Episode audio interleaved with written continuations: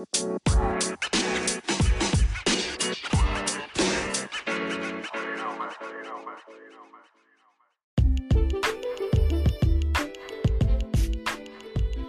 to Sea has great quality baits, all the way from the Topwater series to the new DD Crank that Matt Allen and Tim Little designed from Tactical Bassin.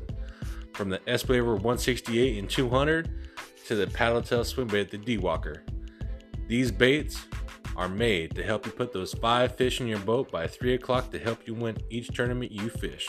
So go look them up on their website, river2seausa.com, and check them out on Instagram and Facebook. Hey guys, what's up? Welcome back to another episode of the Straight Bassin Podcast. Um, talking about the fish series. Um, just got done fishing the the tournament we had for Elite Bass Club on Amistad.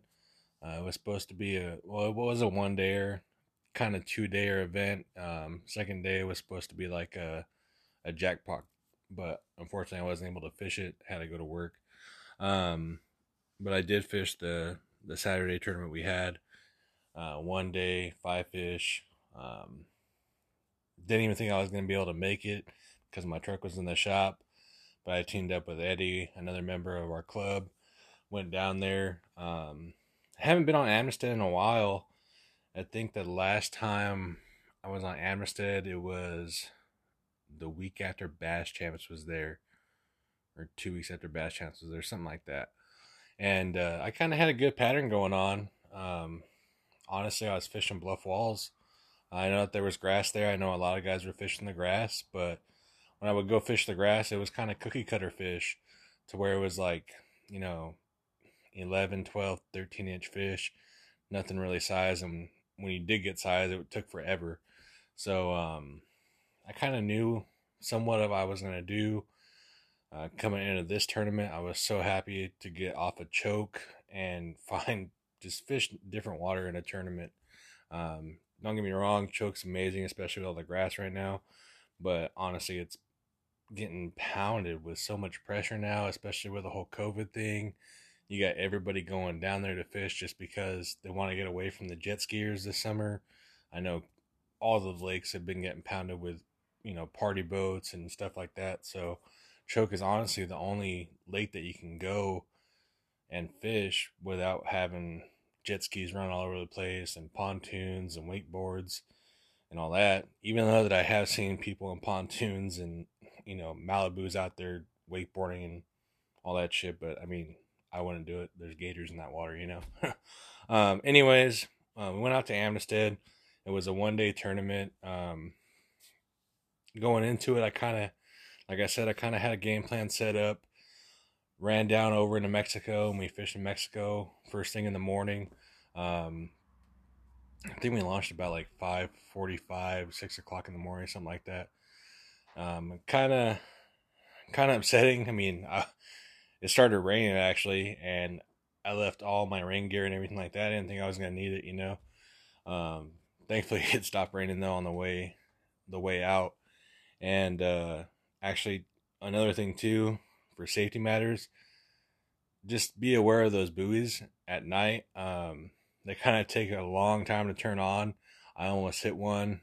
Um, I was on plane coming out of Box Canyon uh, and got on plane.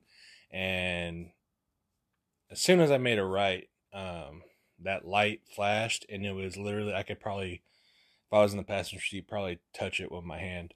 That's how close. So just be careful of those buoys if you're launching at night out of box. Um, I know they blink, but it kind of it was kind of a delay in that, you know. So uh, a little sketchy.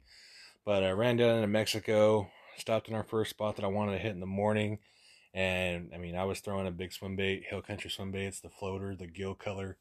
Um, you know, I w- I probably threw that thing 100 to 150 times. Wasn't getting a bite, so I switched to a spinner bait. Um, and started getting around the grass over there.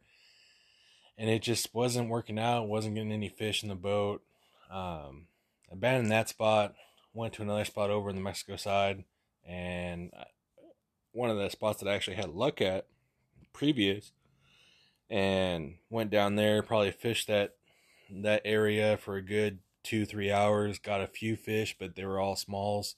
Um, at this point, it, it was starting to become a grind, you know, it was already, what, 10 30, 11 o'clock in the morning, no fish. And honestly, since the last tournament that I fished, I wanted to work on myself mentally. Uh, PMA, positive mental attitude. Um, I lost so many fish on choke the last tournament, and every time I lose a fish, I mean, I would, you know, just put my hands on my knees or throw my hands up and not fire back out there, you know. And that's what I've been working on. Positive mental attitude. When you lose a fish, you got to keep grinding. You got to throw right back out there. Um, so actually, before I left to go run to our other spot, um, got one on Spook. And same Spook, honestly, I still haven't retied it from the last choke tournament. Um, same same bone color spook, and I'm not talking like a little spook. I'm talking super spook, one knocker, like we go on red fishing.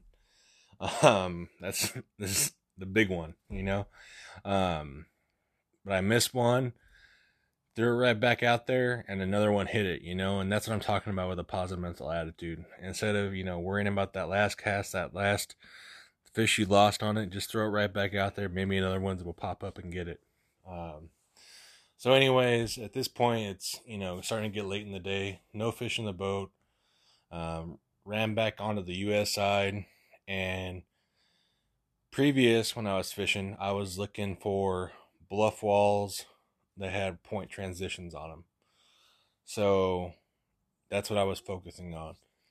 I know I can get fish in the drop shot. I know I can get fish, you know, with a fluke or with a spinner bait or a underspin. So my biggest key was points that went to a bluff wall transition. Um, first spot I ran into, shut down, got two fish on the on the drop shot I was throwing. I was throwing a Roboworm, Aaron's Magic, um, West Coast guy. I love Roboworms. They tend to last a little bit longer, especially with the new formula that it came out with. But um, it's what I'm used to. So Aaron's Magic is a great color. Um, I also use Morning Dawn. That's a good another good color for clear water too as well. Um, so went to the first point to bluff wall transition and throwing the spook. And when I'm throwing the spook, I'm throwing it fast. I'm, I'm walking it fast. Um, trying to imitate those bait fish that were busting. And sure enough, I probably had a 16 inch, 17 inch bass hit it. And as soon as he hit it, I just started cranking him in. I got 65 pound braid on, so I know I can handle it. And uh, started cranking him in. And then out of nowhere, I seen another bass come up and eat it. The smaller bass tumbled out of the water, like cartwheeled out of the water, and the back treble caught the the big fish. That big fish was 649. Um, it was unbelievable. Um, it's only the second time I've had a double up like that. The first time was on a A rig, so that kind of really doesn't count. But um, this it was ginormous. Um, I I was stoked. I thought I was gonna lose it because it went underneath my boat and just rip and drag. And where that where it went underneath my boat, I have an aluminum boat and it's kind of boogered up from running up on the rocks a little bit. So I was just worried about that. But um, Eddie, team partner, came in came in handy with a net and literally it broke my net. That's how big the fish was. Um, I don't know if it was Eddie or if it was the fish, but yeah, my neck got my neck got broken from that. So it was pretty funny. But um, we did get two in the boat right off the bat, you know. Um, that was a good start for us. So ran down that bluff wall, kept going, got a couple more fish. Um, shorts for sure. Went back into a little little cove where they have those outcroppings. I don't know if you guys been to Amistad or not. On Amistad, they got uh, in some of these back of the coves, they have uh, I don't know what they are. It's kind of like a like a funneling back into the lake. that makes any sense. I'll try to post some pictures so you can see what I'm talking about. But uh had one come out of there and it was about a maybe like a 15 or 16 inch another 15 or 16 inch bass and I missed them. Um just kept grinding though. That was the key thing. Um when I tell you positive mental attitude, it doesn't just apply to fishing, it applies to everyday life. And since I've been doing it, it's been helping me so much more. Um, anyways, came back on, ran to the next bluff wall to point transition, and got another one. Got another one of our keepers. Uh, still fished a little bit more, and uh, wasn't getting anything. So pulled out of there, went back down, and uh, went to another point that I had previous luck on from when I was down there last, and I mean, I, I really didn't even get to pre-fish for this last tournament, so I was just going off everything that I that I hit before a couple months prior. Went back down to our next spot, and uh, I, I forgot the name of the creek, but it was some some creek over there, over in Box Canyon, and uh, went to our next spot, and started catching them. You know, it's it, not great quality, but you know we can we were starting to upgrade a little bit in our size. Um, at that point, I knew talking to a couple other guys that the flukes were working pretty good. So Eddie, he tied on a Carolina rig with a mag fluke and got one keeper on that for us. And then I picked up the spinner bait, started chucking that, and nothing on it uh, picked up the underspin, kept checking that, nothing on it. And at that point, I mean, the only thing I was getting bit on is the drop shot and the spook. So just kept grinding with that. Um, went to a couple more spots and hooked up on some. And about two o'clock, and I'm, it was kind of hot, you know, it was about, I don't know, probably about 95 degrees out there with a little wind, not that much. I think it was blowing like six or seven miles an hour uh, last Saturday. And about two o'clock is when we caught our, our fifth fish. That was a keeper. And put him in a live well.